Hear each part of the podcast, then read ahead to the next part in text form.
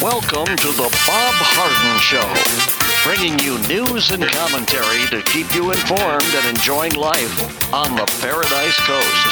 And now, here's your host, Bob Harden. Good morning. Thanks so much for joining us here on the show. It's brought to you in part by the good folks at Johnson's Air Conditioning, Naples' longest established air conditioning company. I hope you'll visit the website, johnsonsairconditioning.com. Also by Life in Naples magazine. Be in the know and stay up to date by reading Life in Naples. Uh, to find out more, visit lifeinnaples.net. We have terrific guests for today's show, including William Yeatman. He is a research fellow at the Cato Institute. We'll be visiting with Emily Mooney. She is a research fellow at the uh, R Street Institute. Sharon Kenny is the author of Where Should We Eat? She writes commentary on dining, travel, and entertainment in South Florida. And Dave Bego, the author of The Devil at Our Doorstep, will be joining us as well. It is October the 16th, and on this day in 1854, an obscure lawyer and congressional hopeful from the state of Illinois named Abraham Lincoln delivered a speech regarding the Kansas Nebraska Act, which Congress had passed five months earlier. In his speech, the future president denounced the act and outlined his views on slavery, which he called immoral. Under the terms of the Kansas Nebraska Act, two new territories, Kansas and Nebraska, were, would be allowed into the Union, and each territory's citizens would be given the power to determine whether slavery would be allowed within the territory's borders. It was believed that the act would set a precedent for determining the legality of slavery in other new territories. Controversy over the act influenced uh, political races in, uh, across the country. Abolitionists like Lincoln hoped to convince lawmakers in the new territories to reject slavery. Lincoln, who was practicing law at the time, campaigned on behalf of abolitionist Republicans in Illinois, Illinois and attacked the Kansas Nebraska Act. He denounced members of the Democrat Party for backing a law that assumes there could be a more right to enslaving one man by another he believed that the law went against the founding principle that all men are created equal. He was an abolitionist at heart, but he realized that outlawing of slavery in states where it already existed might lead to civil war. Instead, he advocated uh, outlawing the spread of slavery into new states. He hoped this plan would preserve the Union and slowly eliminate slavery by confining it to the South, where he believed it would surely die a slow death. Lincoln and his fellow abolitionists were dismayed when Kansas vetoed or voted a pro slavery candidate into Congress. As Lincoln's political career picked up momentum over the next several years, he continually referred to the Kansas Nebraska Act and seeming uh, inevitability that Kansas should become a slave state, a violence. It was conceived in violence, passed in violence, and maintained in violence, and to be executed in violence, he said. Lincoln continued to actively campaign against slavery in Kansas and helped raise money to support anti slavery candidates in the state. Meanwhile, he continued the law in practice and ran for the U.S. Senate in 1859. And uh, of course, you know the rest of the story. Became president, and unfortunately, he was assassinated at Ford's Theater.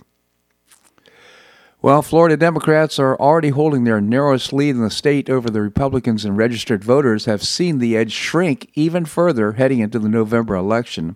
Final results from last week's voter registration deadline show Democrats holding a wafer thin 140,242 voter advantage over the GOP out of 14.4 million voters. According to the, this is according to the Florida Department of State, the lead was 327,000 during the 2016 ele- election. Registered Democrats represent 37% of Florida voters, Republicans 36%, with no party affiliation voters and minor parties that remaining 27%. That's a big number. I didn't realize that. 27% unaffiliated. Polls showed Democrat Joe Biden holding a narrow lead over the president in uh, Florida, but Trump targeted Florida for his first campaign rally earlier uh, last week since contracting COVID 19, and he has, has events planned. Uh, Thursday in Miami and Friday in Ocala and Fort Myers. So he's going to Fort Myers. That's going to be a closed event to about 400 folks.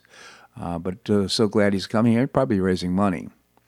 I don't know if you saw the dueling debates last night. Uh, tuned into didn't tune into the Biden debate, but did to uh, to President Trump's debate or town hall. ABC News George Stephanopoulos failed to ask former Vice President Joe Biden at the town hall Thursday night about his new email evidence that his son, Hunter Biden, arranged a meeting with him for an advisory to corrupt Ukrainian energy company, Burisma, in 2015. Uh, now, the New York Post reported emails had been obtained from an abandoned laptop in which Hunter Biden's correspondence with a senior Burisma official was preserved. The Wall Street Journal's James Freeman wrote this uh, yesterday. Many Trump voters who tune into ABC tonight will be fully expecting the anchor to invite undecided voters to ask the former vice president if he thinks the president is being mean to the Biden family. Mr. Stephanopoulos could be also dodge the issue by inviting Mr. Biden to share his opinion to the New York Post. On the other hand, tonight also represents an opportunity for ABC to set itself apart from the raft of media companies new and old, that have dedicated the last 36 hours to suppressing a damning report about their favorite candidate. Regardless of the particulars of the Post reporting, Hunter Biden's overseas windfalls have been, uh, been clear for a while. ABC should hold the former vice president to account for the abuse of his office. Despite having 90 minutes in which to ask Biden the question, Stephanopoulos never did so, nor did anyone in the audience. What a shame. The suppression is unbelievable. It, to, me, to me, it makes me sad to think that the mainstream media is sticking this story under the rug. It's a big story, and uh, what you find on, on Hunter Biden's laptop is clear evidence of what uh, these claims are. President Donald Trump participated in the NBC News town hall, uh, but one woman seated behind the president immediately caught the attention of the viewers. When President Trump denounced white supremacy, spoke against rioting and looting and all other issues, she quietly nodded in approval. She also gave a big thumbs up at one point as Trump was speaking. The moderator was Savannah Guthrie, uh, who was in attack mode. She was attacking the president all the time. She was asking about QAnon and nonsense that I'm sure nobody cared about. It was so unprofessional. Uh, we watched uh, Tucker Carlson instead. I don't know about you. Tucker did a great job last night. The mainstream media went into overdrive to dismiss Wednesday's New York Post bombshell, revealing damning emails allegedly found on Hunter Biden's computer, with some outlets simply ignoring the development and others doing their best to cast report the report as dubious. Uh, the New York Post reported it entitled A Smoking Gun Email Reveals How Hunter Biden Introduced Ukrainian Businessmen to VP Dad touched on suggestions that the former vice president's son had unscrupulous financial and business ties to a natural gas firm in the Ukraine, Burisma Holdings, and that his father later stepped in to have a probing prosecutor fired for looking into the matter. The article also claimed that the outlet had been given emails showing Hunter had introduced his father to a top executive at the energy firm less than a year before the prosecutor was forced out if it's true, the developments could be extremely damning to the Democrat less than three weeks before the election. But many media outlet organizations were shockingly incurious about the October surprise. CNN completely ignored the story on Wednesday, somehow managing to fill its airtime while also skipping almost the entirety of the historic Amy Coney Barrett hearing. The controversy escalated throughout the day as both Facebook and Twitter began suppressing the Post report on their platforms, claiming it violated the policies against hacking and publishing certain private information. Sparking a major backlash from conservatives, journalists, and lawmakers, Twitter's own CEO Jack Dorsey even admitted they botched the situation. Despite big tech uh, becoming part of the story, the uproar wasn't enough for CNN to mention even to its viewers. But liberal CNN wasn't the only organization to ignore or dismiss the story. Being the loyal Democrat foot soldiers that they were, ABC, CBS, NBC all censured or censored the uh, bombshell from uh, the evening newscasts. It's really no wonder that liberal networks were hiding this extremely damaging information from their viewers. This, according to Fonda, Fonda Caro, this uh, and added, since they refused to cover the post bombshell by extension, they couldn't talk about the Orwellian censorship from Facebook and Twitter as they tried to frantically stop the story from spreading. At one point yesterday, actually, Twitter went down. So there's a lot going on. A lot of people took notice of this post story. and you know this, these are not claims by anonymous sources, which you find in the in the mainstream media all the time. These there's actual there's actual uh, emails back and forth. There's evidence, clear evidence of what was going on. And it's also there was new evidence released yesterday about what's happening with China as well. He, apparently, Hunter Biden had arrangements with China to make as much as ten million dollars a year. Uh, was were some of the arrangements. It's uh, just an unbelievable story. It's just, it's so sad that the mainstream media is not covering this. They're running cover for Vice President Biden, trying to get him elected at any expense. Uh, Biden's campaign national press secretary Jamal Brown cited Twitter's recent censorship of a New York Post story potentially damaging to their campaign and claimed the true uh, story must be false because Twitter is censoring it. What? What, what kind of logic is that? Well, anyhow, this is a this is a big story. Here we are, only 18 days from the election, and uh, this information is being covered up. It's so damaging and so uh, so sad, really. All right, coming up, I'm going to visit with William Yeatman. He is a research fellow uh, with the Cato Institute. We're going to do that and more right here on the Bob Harden Show on the Bob Harden Broadcasting Network.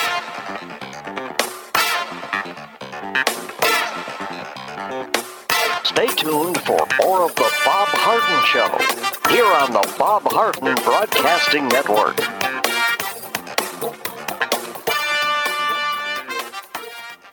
I'm Bob Harden, the host of The Bob Harden Show. One of my favorites for breakfast or lunch is Lulabee's Diner, providing great service, fabulous food, and a rockin' good time. Lulabee's Diner is a throwback to the 60s, complete with great music and a fabulous 60s decor. What I like best is a blend of great food, great value, and terrific service. Most of the friendly waitstaff has been part of Lulabee's for years. I enjoy the great choices for breakfast and lunch, and you'll find the menu has everything and anything to satisfy your taste. Lulabee's offers catering, party platters, lunch boxes, and more. Lulabee's Diner will quickly become one of your favorites for breakfast or lunch.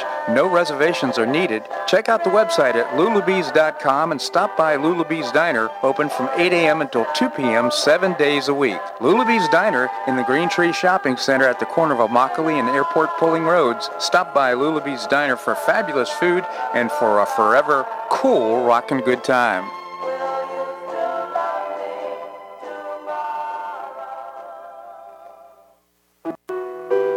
Did you know St. Matthew's House operates the only emergency homeless shelters in Collier County? St. Matthew's House provided more than 500,000 hot meals to those in need last year, and since 2010, 527 men and women have graduated from the St. Matthew's House Justin's Place Addiction Recovery Program. For over 30 years, St. Matthew's House has provided innovative solutions to fight homelessness, hunger, substance abuse, and poverty in Southwest Florida. And you can help St. Matthew's House in this life-transforming work by patronizing the St. Matthew's House thrift stores, Cafe M25, car wash and detailing center, and award-winning catering operations. For more information, visit stmatthewshouse.org. That's stmatthewshouse.org. St. Matthew's House is a 501c3 not-for-profit organization and does not solicit government funding.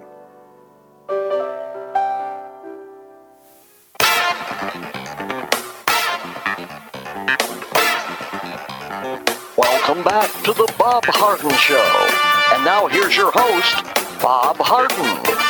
Thanks so much for joining us here on the show. It's brought to you in part by Gulf Shore Playhouse, bringing you professional New York style theater at its very best, building a new performing arts center in downtown Naples. You can find out more by visiting gulfshoreplayhouse.org. Coming up, we're going to be visiting with Emily Mooney from the R Street Institute. Right now, we have with us William Yeatman. He's a senior fellow at the, at the Cato Institute. William, thank you so much for joining us. Thank you so much for having me on, Bob. My pleasure indeed. Tell us about the Cato Institute.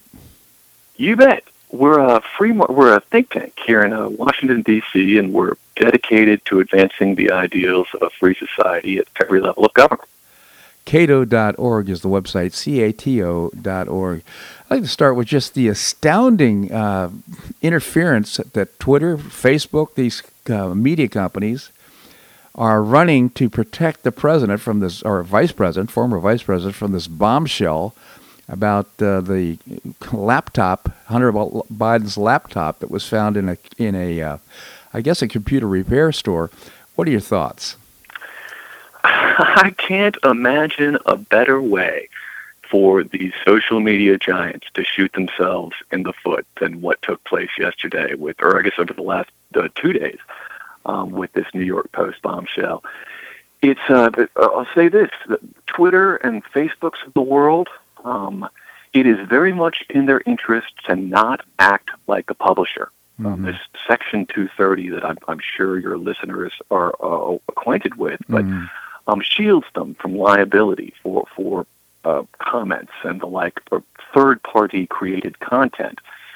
And the sort of the sine qua non of this protection is that they're platforms and not publishers.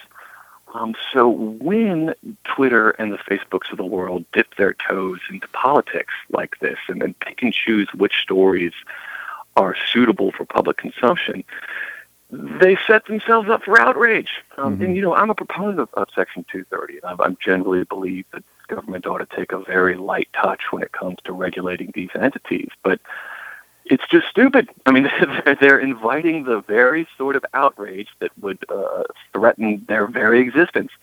Um, so I find this to be uh, just astronomically stupid well, by Twitter and Facebook, and and I'd say this counterproductive too. Um, you know, I wonder the extent to which this story is now been more widely circulated because of their efforts to suppress it than it otherwise would have been. Although it is a big story. well, it, it is. It's extraordinary too that, uh, for example, uh, the other uh, liberal media outlets. Maybe that's a duplication there. But the the uh, media outlets are all claiming that it's a uh, it's a dubious source that they're you know it's on uh, now the same media outlets that say from anonymous sources make, make, these claims.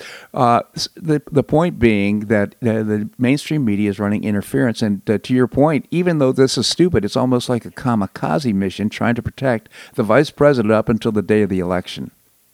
Uh, uh, second that, and I'll say this: these kind of the ridiculous links and, and self contortions which members of the media have gone to to somehow distinguish this story as being not newsworthy. Um, to your point, it wasn't but three weeks ago when the New York Times published all sorts of, of highly privileged information about the president's taxes, mm-hmm. taxes that, that under federal law it is illegal to be disseminating. I mean, you know, regardless of how you got it. So it is, uh, to, to me, you know, if, if if that is the criteria, if we're not supposed to pay attention to this New York Post story because uh, potentially it implicated some sort of hack, um, well then, geez, Louise. I mean, mm-hmm. there's there's been four years of news detrimental to Trump that has been based on less. So I don't quite get that. Yeah, and uh, of course, uh, Cato Institute, you're a, a bipartisan or uh, unpartisan uh, in terms of your outlook, Democrat or Republican. But the key, the the issue here is the mainstream media is supposed to hold to account politicians. Uh, to government officials, and they're not doing that. They're actually performing a different role, which is almost participating as a in the campaign for uh, uh, Vice President Biden. Oh, here, look, uh, I am bipartisan, so I'm a libertarian. Um, but you don't have to be uh, you don't have to be partisan. You don't. It doesn't take a, a, a consideration of partisanship to recognize the mm-hmm. fact that um, certainly in the new media, uh, it's values laden and, and expressly so. I mean, we had the New York Times uh, Guild of Writers impugning one of their own editorial writers, Bret Stephens, for having the temerity to question um, uh, really the, the kind of truthfulness of the 619 project. And, mm-hmm. and that really gets to, to I'm old enough to remember a day and age um, when the journalist was sort of this this tough, get at the story person, mm-hmm. um, whereas now they wear their politics on the sleeve on their sleeves, avowedly so. And and I do think, without wading into politics at all, that that is detrimental to not just the business of news, but also to the body politic. Also, well, and of course, the uh, town halls last night were so partisan. It was un- uh, just so unfortunate that Savannah Guthrie is asking the president about QAnon. Who cares about that? There's so many Indeed. important things going on, and no mention by Stephanopoulos about uh, the Hunter Biden uh, participation or, or email. So, it's a sad commentary indeed. So, uh, and by the way, uh, of course, the FCC chairman is going to be looking at this Section uh, 230 to strengthen it. There's going to be hearings. Apparently, uh, Hawley from Missouri, the Senator Hawley, is uh, going to call get a subcommittee meeting going for uh, to get both of the, the, CEOs of these companies in to question what's going on. So that's a, that's a positive, positive development, although it'll happen probably after November the third. Well, uh, indeed, I will just respectfully um, on this particular issue. I, I, do oppose sort of the, the mechanism of having the FCC uh, uh, uh unleash Section 230, if you will. But yeah. at the same time, I recognize that these are the very predictable political results uh, of the thing Facebook and Twitter were doing this week. Absolutely. Let's move to the uh, Amy Coney uh, Barrett's uh, confirmation. How, what are your thoughts on how things are going? Well, uh, I'll say this about the hearings. Um, they didn't tell us really much of anything at all uh, about the, the nominee, about uh, uh, Barrett. Um, but they did tell us a great deal about how the two parties go about the law. And, and this was uh, a bit eye opening. My colleague, Ilya Shapiro, actually has an excellent article about this at CNN. Um, but uh, the Democrats quite uh, avowedly were making the case that there is no distinction whatsoever between law and policy um, that there are no bounds uh, imposed by the text of the law on what judges can do. Um, whereas uh, Republicans were, were kind of to a, to a person, to a senator, um, much more so of the belief that, that the law does impose bounds on what judges can do when it comes to policy making. It and I thought sort of the stark uh, how stark that contrast was was yeah. eye-opening. I mean, yeah. to be sure, these these confirmation hearings have been charades for a long, long time, but typically it's been self-promotion by the senator. The, the extent to which both sides staked out divergent positions, the meaning of the law, um, was eye-opening to me. And and I'll say this again: I'm I'm, I'm uh, not a fan of either political party, but I do find it somewhat distressing the extent to which Democrats in the Senate seemingly have abandoned altogether the law as a limiting principle. I couldn't agree more. It's it's quite sad. I mean, that what they can't accomplish it through legislative process, they want the judicial branch to uh, take to uh, get it done. And uh, frankly, they just need to take control. They need to, uh, first of all, develop good policies, and second of all, promote them among the people so that uh, they can move their their case forward. Instead of that, I think they're just playing dirty, dirty politics and counting on the judicial branch uh, to support uh, their uh, progressive agenda. This is sad indeed. Again, William Yeatman, the uh, research fellow at the Cato Institute. I always appreciate your commentary here on the show, William. Thank you so much for joining us. Thank you so much for having me on, Bob. My pleasure indeed. So much more that I'd like to discuss with William. But right now, we're going to move to Emily Mooney she is a, uh, a, research fellow. She's with the R Street Institute. We're talking about juvenile, uh, Florida juvenile justice reform. We're going to do that and more right here on the Bob Harden Show on the Bob Harden Broadcasting Network.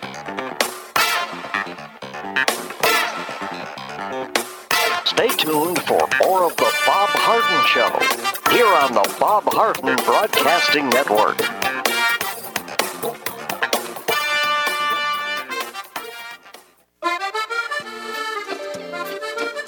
Blue Provence restaurant is a favorite dining destination for many Neapolitans, including Linda and myself. Blue Provence, located in a historic building in the heart of Old Naples at Crayton Cove, offers a mix of French bistro cooking with bold, fresh Floridian flavors. Experience award-winning cuisine at Blue Provence and enjoy one of Florida's most extensive, eclectic, and fun wine cellars. Dining your choice of the popular Eat Bar, the intimate courtyard garden, or the beautiful Provencal Caribbean dining room. Enjoy a wonderful and memorable evening in a casual and relaxed atmosphere that includes a taste of Provencal hospitality. Blue Provence is open seven days a week all year round. Visit BlueProvenceNaples.com for reservations, everyday specials, and coming events. That's BlueProvenceNaples.com or call 261-8239. That's 261-8239. Blue Provence French Restaurant in the heart of Old Naples.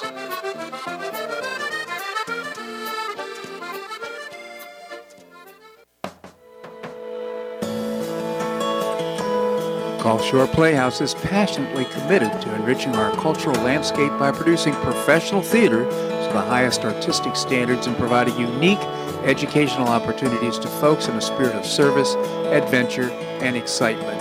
Over the past 15 years, the Playhouse has expanded immensely, outgrowing its current facilities. With dreams of expanding even further in order to better serve the community, broaden the economic impact, and strengthen the cultural fabric of our region, it's time to build and move into a new home.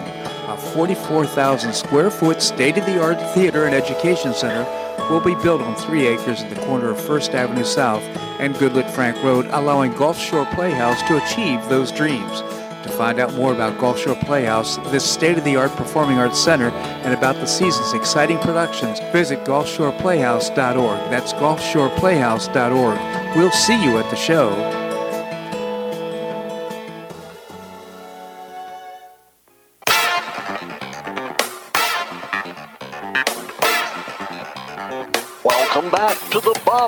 Show.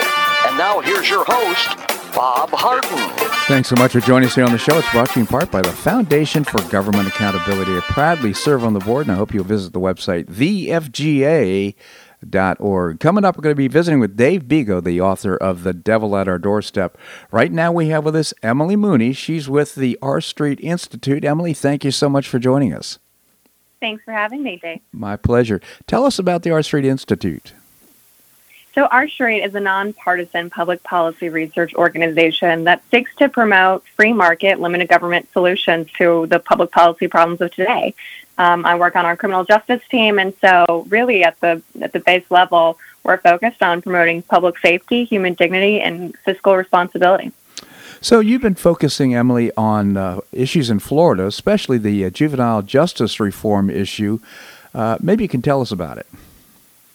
Yeah, thanks. Uh, thanks for the intro. So, really, as the whole entire nation looks at ways to promote racial equity and reduce racial disparities throughout our criminal justice system, um, really, in a recent piece, I argued that we should start with juvenile justice. We should start with kids who, um, at this point and in Florida, specifically our black youth in Florida are historically um, diverted or moved away from the criminal justice process at a much lower rate than white youth. Um, and, and much in you know fiscal year 2017 to 2018, they were 310 percent more likely to be arrested in white youth. So this is pretty alarming, considering that national data suggests little evidence of racial differences in delinquency rates for the most common youth offenses, particularly low level offenses, which are the young people that are eligible for diversion and alternatives to arrest. Um, so, really, in this piece, I argue that we need to expand the use of youth diversion so that all children are able to uh, benefit from this opportunity. Um, in, in Florida, the recidivism rate for uh, Florida's pre arrest civil citation diversion program is as low as 4%. If you hmm. go to the statewide diversion services, which is a little bit later in the criminal justice process, their uh, recidivism rate is as low as 11%, so a little bit higher, a little bit farther down the process. And then when you look at kids that are on probation or in detention, that's when recidivism rates continue to climb. Um, so getting getting kids the help they need, but outside of the juvenile justice system, is actually better for public safety and better for kids. You know, in a broad sense, that's true. And, and I, I wonder, though, about the, apparently, the, as I recall, the Parkland shooting, this guy had been uh, diverted from the criminal justice system. I'm talking about the shooter now, and uh, ended up committing a heinous crime in, in uh, Parkland. That, uh, so, uh, what are your thoughts on that? Yeah, great question. So, I mean, I think it's first of all, there's only there's almost always going to be one case that kind of you know spoils the bunch, so mm-hmm. to say. Um, and I think that's certainly the case of the Parkland shooter. But when we look at most young people that are diverted and have this option to have an alternative to arrest, you're looking at low-level misdemeanors. You're looking at uh, young kids who are trespassing or maybe have a misdemeanor drug violation or an obstruction of justice, you know, misdemeanor obstruction of justice charge, maybe some vandalism. Um, these are kids that and, and as I point back to that recidivism rate, you know, 96% of the time are successful. And that, you know, considering what the alternative is, right? So we, we don't have the counterfactual what it would have looked like if the Parkland shooter was, and maybe he, he shouldn't have been diverted and he, um, that was the incorrect choice in his camp, in right. his case. But we know that 96% of the time, it's the correct choice. It's better for public safety and it's better for the young person.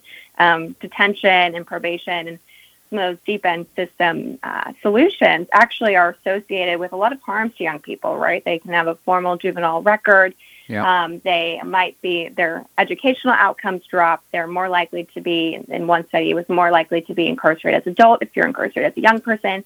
Um, and so we actually, we don't know if, you know, holding him in a cell or certainly we don't know about the Parkland sh- shooter, but in other situations, for most kids that are getting this these diversion opportunities, we're actually we would expect them to be worse off. We would expect them to be more likely to return to crime if they weren't offered this Yeah. opportunity. And looking at uh, Collier County, of which Naples is a part, um, right now only around 58% of kids who are eligible for these opportunities, these alternatives to arrest, are actually able to claim that opportunity. And when you look at Miami Dade, Pinellas County, you see utilization rates of closer to 90%.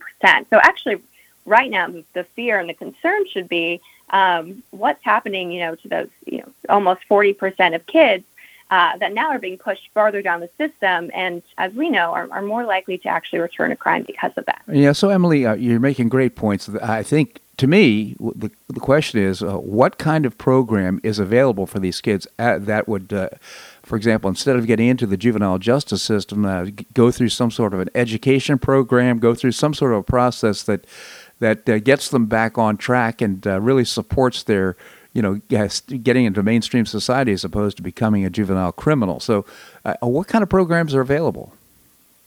Yeah, so every every county under the 2018 law that Je- Senator Jeff Brandes worked on, um, every county has to have at least one civil citation or alternative to arrest program throughout Florida. And so uh, each of those programs is going to be a little bit different, but really the goal of diversion programs is to look at that individual youth. What are their issues and what services do they need? Because of what you exactly raised, we want to make sure that we are correcting for those factors that are promoting their delinquent behavior. We know that kids don't offend out of a vacuum, right? You have adolescents have much different brains than you and I, um, and they're really susceptible to peer pressure. They really have a difficulty um, anticipating long-term consequences. Um, a lot of these, you know, kids, particularly less uh, maybe misdemeanor, but kids that have a, are repeat offenders, a lot of have a history of trauma and other, you know, adverse childhood experiences that can promote their poor decision making. And so we want to make sure that we are addressing those and the diversion process. Um, so, like you said, so we get them out. And a lot of the, the programs are all different. I won't I won't speak to their particulars. Um, I'd encourage folks to look at uh, what's offered in Collier County if their young person is is having some issues. But um, the really the goal is to have individualized services for that youth. Um, Yeah. And back back to your previous question, there there is a sense of well, what what about the Parkland shooter? What about like these these cases that hit the news and, and seem to say that this program isn't worth our while. Um, but you know, as as a conservative myself, and you know, for the conservative in um, it's really important. I mean, we we could do the same.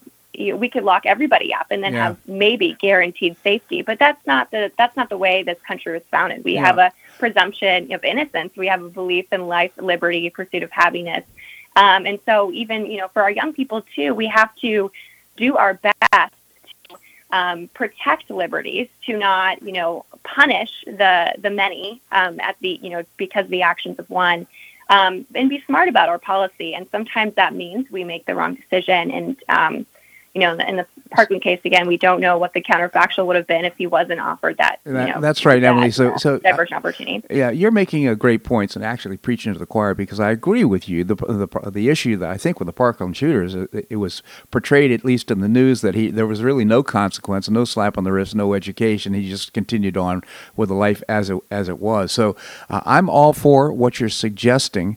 And uh, the the problem, of course, this is happening in an environment where the law is not being enforced. For example, in Portland, Oregon, and there's all kinds of crime, mainly because of district attorneys that won't enforce the law, and uh, you know, inhib- inhibitions on law enforcement. So uh, I'm all for it, but in an environment where we're you know enforcing the law.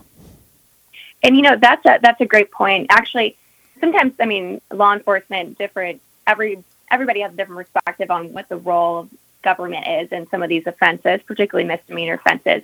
But when we're looking at this great program that Florida has, the civil citation pre-arrest diversion program, it actually it gives you know law enforcement officers and you know prosecutors and, and other members in our criminal justice system, other actors, an opportunity to do something that's good for youth and seems uh, commiserate with the offense But act and that's proven to restore you know public safety and to promote their rehabilitation in a better way and so in some of those areas i'm you know less i'm less familiar about their youth diversion in portland but actually having a good you know light touch intervention because it's even though it's odd sometimes putting too many things into a program or putting too many restrictions on a young person can actually backfire. Yep. Um, if you think about the time when your your parent grounds you for you know not finishing your dinner, that feels really unfair. Yeah, absolutely. um, well, you're you're making great points, Emily. So, how can we support your efforts? What would you like us to do? Yeah, I think the best thing that folks can do is, uh, you know, talk to the folks in Collier County and say we want the utilization rate. Right now, it's only 58%, so that means less than six out of every 10 kids who are eligible for pre-arrest diversion or civil citations are actually getting that opportunity. Um, tell your your you know district attorney and other folks that we want to see that rate increase. Um, a couple of months back, some of the African American leader, religious leaders throughout the state, uh, you know, had a had a speech and, and talked about that they really, if they, as part of their racial equity plan, they want to make sure that Black youth are in, are encouraged and are part of that that effort, and that they're getting the same you know opportunities to be diverted, and um, that should be true for Black youth in Collier County. That also should true for white youth. There's no reason for these utilization rates not to be closer to 100 percent like they are in other places. All right, Emily. What is the uh, website of the R Street Institute? It is rstreet.org. So there are the word street and then .dot .org. Okay, rstreet.org uh, org is the website. Emily, always appreciate your commentary here on the show. Thank you so much for joining us. Thank you for having me. My pleasure indeed. All right, coming up, we're going to visit with Sharon Kenny, the author of Where Should We Eat? We're going to do that and more right here in the Bob Harden Show on the uh, website. my website here. Uh, let's see if I can get this thing removed. Uh, here we go on the Bob Street uh, Bob Harden Broadcasting Network.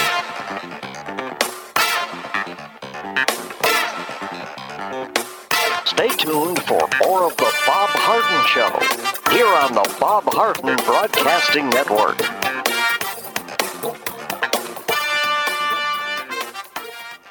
Do you or a family member suffer from chronic pain in your knees, hips, or shoulders? Joint pain can be a nagging and serious problem requiring expert and compassionate care. I know I'm Bob Harden, the host of The Bob Harden Show. Until 2006, I was suffering debilitating pain and deformity in my knees. I couldn't enjoy biking or golf or even sleep without chronic pain as a constant companion. Thanks to Dr. George Markovich and the professional staff at the Institute for Orthopedic Surgery and Sports Medicine, my pain is gone and I'm back to doing the activities I enjoy with no pain. I have a lifestyle I could only imagine imagine prior to knee surgery, and you can too. Call the Institute for Orthopedic Surgery and Sports Medicine. They will thoroughly evaluate your condition, provide personalized, state of the art treatment, and help you relieve your pain and get back to your active lifestyle. At the Institute for Orthopedic Surgery and Sports Medicine, your care will be professionally managed through every phase of your recovery. For an initial consultation, call the Institute for Orthopedic Surgery and Sports Medicine, located off Tamiami Trail in Bonita Springs, at 482 5399. That's 482 5399. You listen to The Bob Harden Show, so why not market your company to our loyal listeners? Ads are played live on each show and then archived so listeners can hear the show and your ad at their convenience. Each advertising package includes a banner on bobharden.com with a link to your website at no extra charge. Join Lulabee's Diner, Johnson's Air Conditioning, Blue Provence, and many others who advertise on the show. Call me at 598 3889, that's 598 3889, or send an email to bobharden at hotmail.com to design an ad program that's just right for your business and your budget. You'll be pleasantly surprised at the cost and the value. Several advertisers have been with me for years. Find out why by calling 598 3889 or send me an email to bobharden at hotmail.com. You'll be glad you did.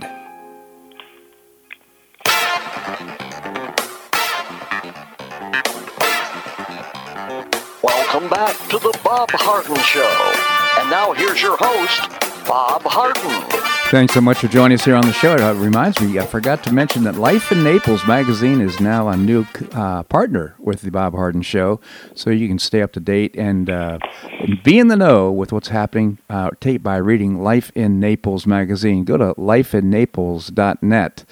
We have uh, with us Sharon Kenny. She's the author of Where Should We Eat? She also writes commentary on travel, dining, and entertainment. Sharon, thank you so much for joining me. Great to talk to you, Bob. Thank you so much. Bye. I mentioned travel. I saw a column about a bunch of cruise ships that were all being turned into scrap metal because of what's happened with this with this uh, pandemic here. That's it was such a sad sight to see. that the the cruise ships are being. I mean, there was uh, like six or eight of them right there. That huge Yeah. cruise ships. That, that's so sad. Well, you know, they have a life of their own. They're like cars, you know, and uh, they need to be. Uh, the cruise industry gets criticized a lot for being, uh, uh, you know, polluting, and so the lot those a lot of those ships are old, old ships, and so Ah. to retrofit them to modern uh, fuels. And um, to have all the modern conveniences, Wi-Fi, plumbing. Could you imagine? Those ships are out 365 days a year. Yeah. They don't take any off. So um, some, they're selling. A lot of the cruise companies are selling ships. I know I just heard about a ship being sold to China. Um, some of the other uh, some other uh, smaller lines are taking on cruise ships that are still viable. But a lot of these cruise ships are older. They're just not viable anymore, and they would have been scrapped anyway. But this has accelerated that process for a lot of the companies. Well, thank you for saying that because I thought it was just a, a, an indication of how we're seeing the demise of the cruise industry. But uh, that, that makes sense. Maybe they wear out. They're not. You got to get new stuff. Just it's it would made to with homeless people all around. Why couldn't we just stick them in a cru- an old cruise ship? Put them in a cruise ship, yeah. It's so interesting. Well, hey, you know, we're starting to see activity pick up here uh, on the Paradise Coast, and uh, you're always in touch with what's going on, especially with regard to new new restaurants. Any any update? Well, certainly the big news this week is stone crab season started yesterday. October 15 to May 15 is stone crab season. So um, everybody was excited. Uh, they were saying that stone crabs would be coming in at some point yesterday. Excuse me. So last night, uh, stone crabs were supposed to be available. I have not made it out yet. Uh-huh. I haven't ventured out, but here's my top picks for where you can get stone crabs because I am excited to get out there. This uh, we had we had an okay year last year. The year before was terrible. I don't know if you remember Uh huh. with with all of the uh, with all of the issues we had with uh, red tide and that a couple of years ago. The stone crab season was very disappointing, but we're all good, uh, hoping for a good season this year. So my top picks, if you want to go get stone crabs, and a lot of restaurants bring stone crabs in just for the season. You know, just especially at the beginning when everybody's excited. So probably number one would be Truluck's on Fifth Avenue. They have a Truluck's. have they- their own stone crab fishery. yeah, they have they have their own. Uh, they have a special night for stone crabs each week too, don't they? Yes, they have their own fisher fishing set up down there in Everglades City, and so um, Truluck's is probably all round your best choice if you want a you know an all round nice dinner. Um, that would be a great choice. But then there's a number of places you can go. Um, certainly to buy stone crabs on your own. Stone crabs, when you buy them, they're already steamed. So if you don't you don't have to cook them. You don't have to do anything. You can eat them right out of the bag. And and you and they're good cold. They're great cold. Uh, you can warm them up in the microwave, but really eating them cold is kind of better because the the meat congeals. You know, it gets it gets easier to eat, and you have to get the mustard sauce uh, to dip it in. But yeah, I like them cold. I used to get them warm, but no, get them cold. So number one, I would say is Wynn's. Wynn's Market, uh, right there on 41, has a great, great seafood store at the back, and uh, they are always my number one choice for stone crabs. Swan River Seafood up by USS Nemo. It has it's not just a restaurant, but it's also a fish counter where you can buy your fish to go. I was there this week, and they said stone crabs will be available at the end of this week. So it's the end of the week. Um, and so, you know, Swan River is, if you want to not cook them yourself or deal with that, go in and just eat them at, at the restaurant. Wow. Captain and Crew is a seafood um, counter and restaurant that's across from Cambier Park in downtown Naples. And they always have a great selection of uh, stone crabs. They originally started out as a fisherman uh, who owned his, who started his own stop shop, and they had their own boats, and so they were always the first to get stone crabs. But um, those are, I'd say, my top four places. But a lot of the other restaurants, as I said, will bring them in and you know it's a great way to start the season. That's a for anything for more than anything. It's the marker for me that the season has started. In, in Naples is when stone crab start. Well, that is so interesting. As I recall in, in previous conversations, uh, crabs can regenerate the uh, claws themselves, so it's not like you're killing something in order to.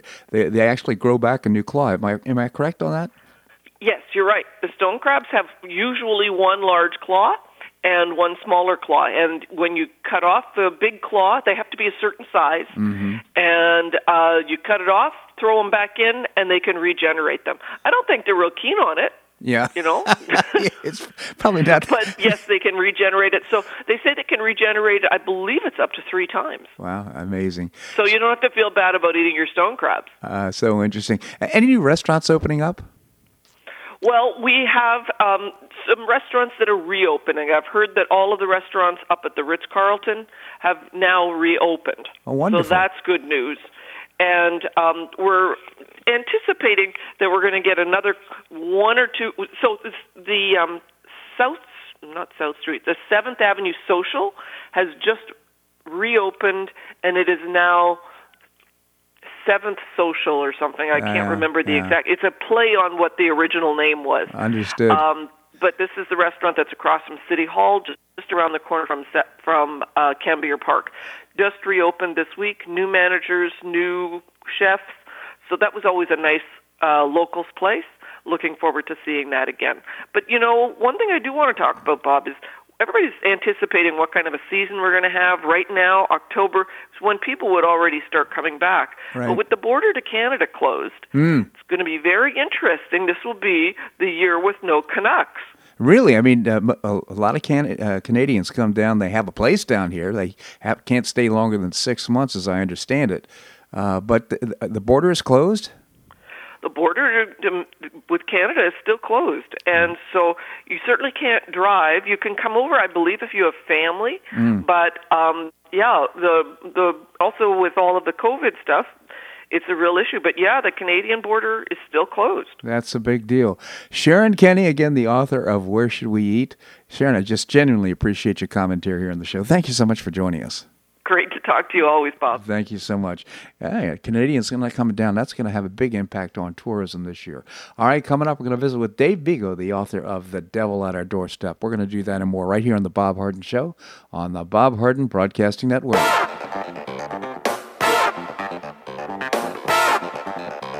Stay tuned for more of the Bob Harden Show here on the Bob Harden Broadcasting Network.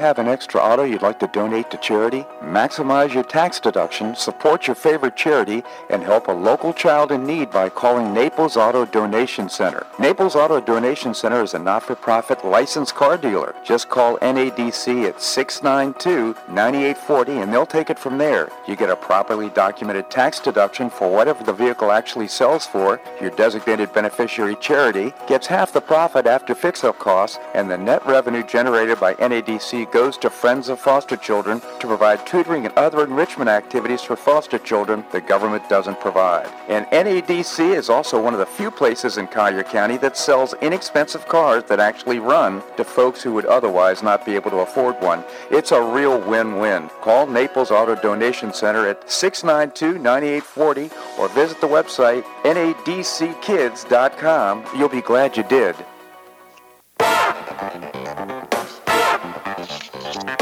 Welcome back to the Bob Harden Show. And now here's your host, Bob Harden. Thanks so much for joining us here on the show. It's brought to you in part by Gulf Shore Playhouse, bringing you professional New York style theater at its very best. And you can find out more by visiting gulfshoreplayhouse.org. We have with us Dave Bego, as I mentioned before the break. He's the author of The Devil at Our Doorstep.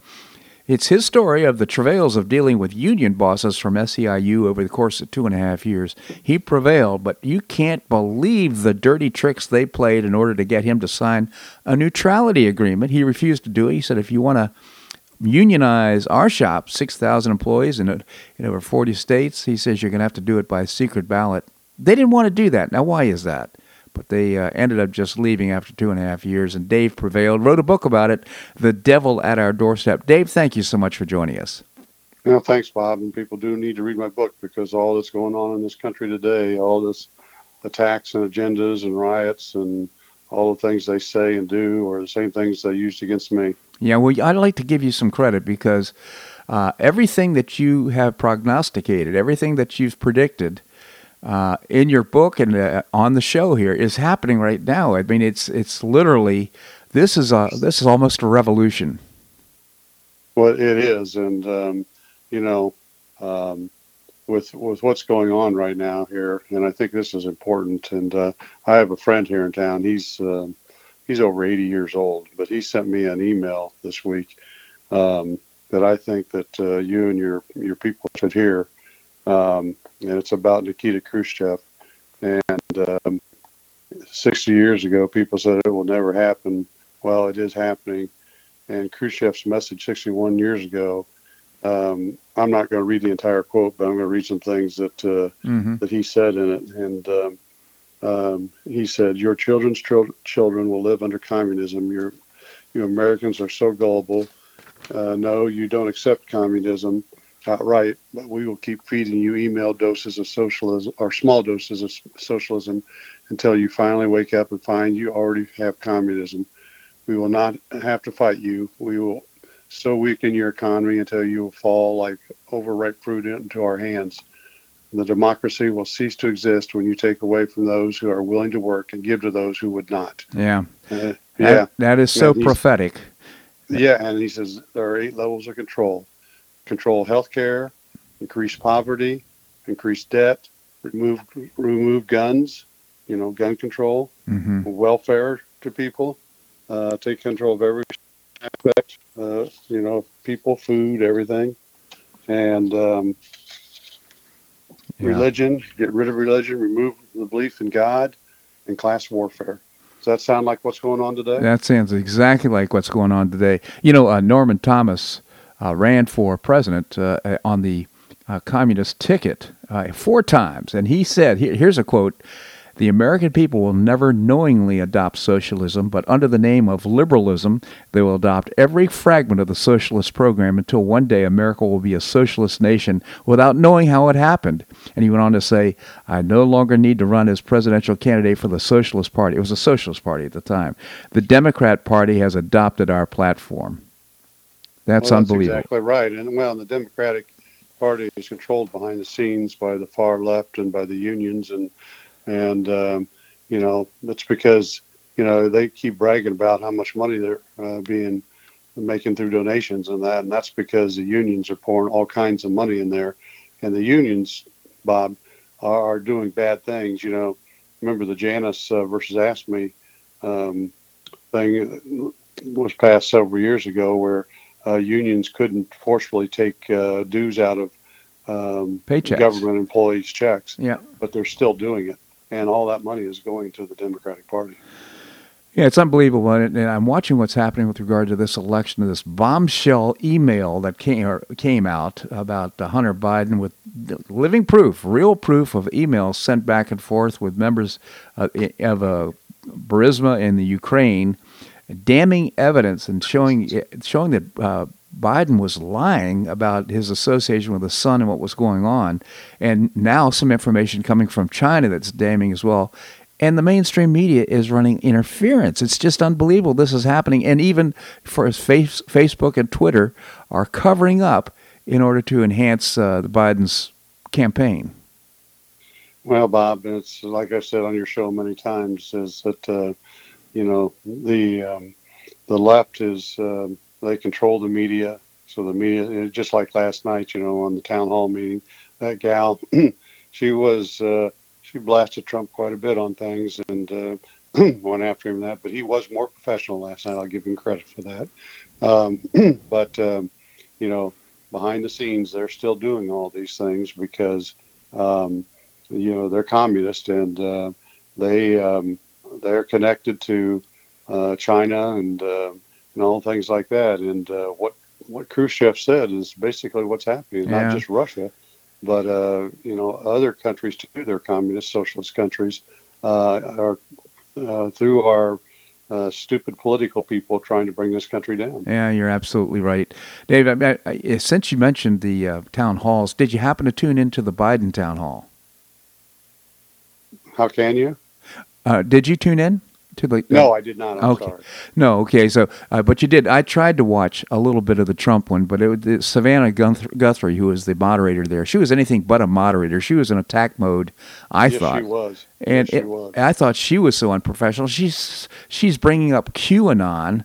I mean, what's that got to do with what's happening right now in the nation? and with all the other things that are going on, burning down Portland, whatever, whatever. We're, and, and this is what she brings up. I thought it was just criminal.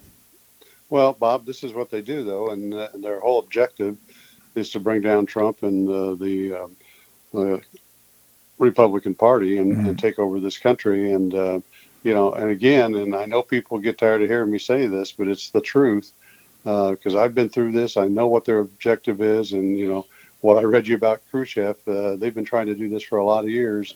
Is behind the scenes, bring us down and infiltrate us and uh, you know they lie to people and tell them, yeah, we're going to give you this, you're going to get free health care and free this and and cheaper this and all that kind of stuff. And at the end of the day, it's all about making them a making us a socialist communist country so they can control us. Yeah. And at the end of the day, everybody's going to be much poorer and much better, worse shape than they are today. Well, you're absolutely right. If they're successful, um, what are your thoughts on the 18 days from now and how Trump is doing? Well, I, I, I, think he's doing fine. I think it's going to be close. I think he still has to get out there in front of the people, and um, I think he has to uh, continue to be professional out there because, you know, when you when even on Fox when they talk to some of these people about uh, who are on the fence, you know, which way you're going to go, uh, they say, well, we're still trying to decide if we can can like how. Um, the president handles himself and stuff like that. Mm-hmm. And um, you know that's that's one thing that he has to understand. And he and you know he's a businessman. He's a tough negotiator, and that's how he's growing his business so big because he knows how to stand up to these people that are I think they're tough to go negotiators. But it's different in politics when you're facing the American people yeah. and you're facing uh, other people out there uh, that you got to get on your side. It's not negotiating with them it's and I tell and I've told this in the past, and maybe you don't remember it. I told people when you're working with people and trying to get them on your side, it's not about getting into their head through the front. It's getting in through the backside of their head because you embrace them and try to relationship get them to the point where they go, yeah, yes, so, I'm going to I'm going to vote for him. So you got to win their hearts, not just their minds. Well, I'll That's say right. this. I mean, I think Trump is leading an important movement. The movement is we're all sick of the establishment. He's trying to drain the swamp, and he has, I think, amazing enthusiasm from those that support him. The question is, are there enough those support him that will be able to stand up to what you've labeled as, you know, an approach, an assault by socialists, turning us into a socialist nation? And we certainly hope he's successful. Well, I think he will. I think it's going to be close, and uh, but like I say, he needs to be uh, very professional and be out and about uh, for the next couple of weeks, and uh, I, th- I think he can win. And um, I, I, had to make a trip uh, to the far east side of Indiana two days ago, and I um, I couldn't take the interstate because they were doing a lot of construction on it, and um, so I did back roads and everything, and Bob, it was pretty interesting because I, uh, you know, I was going through farm country up here for the most part, mm-hmm. and um, I was really amazed at how many uh, farmers and people out there in the small towns I went through had Trump signs in their yards and Trump flags on their flag poles and stuff like that. Yeah, I mean it's it, it's encouraging. It was very heartening. It was. It's uh, very encouraging to see all that. Well, we'll see how this all turns out. Again, Dave Bego, the author of The Devil at Our Doorstep. Please visit his website, thedevilatourdoorstep.com. Get his book.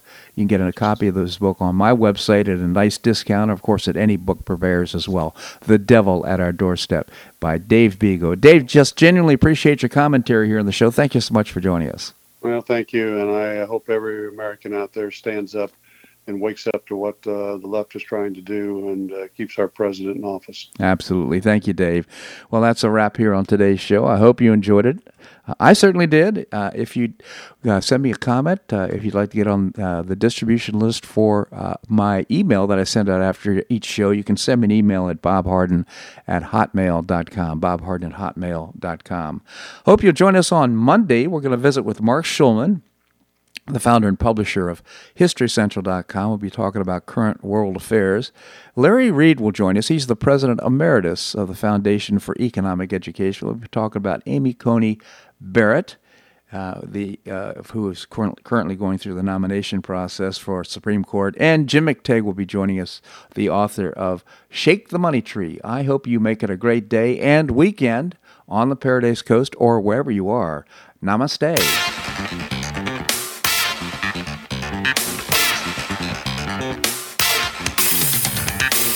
So much for listening to The Bob Harden Show on the Bob Harden Broadcasting Network.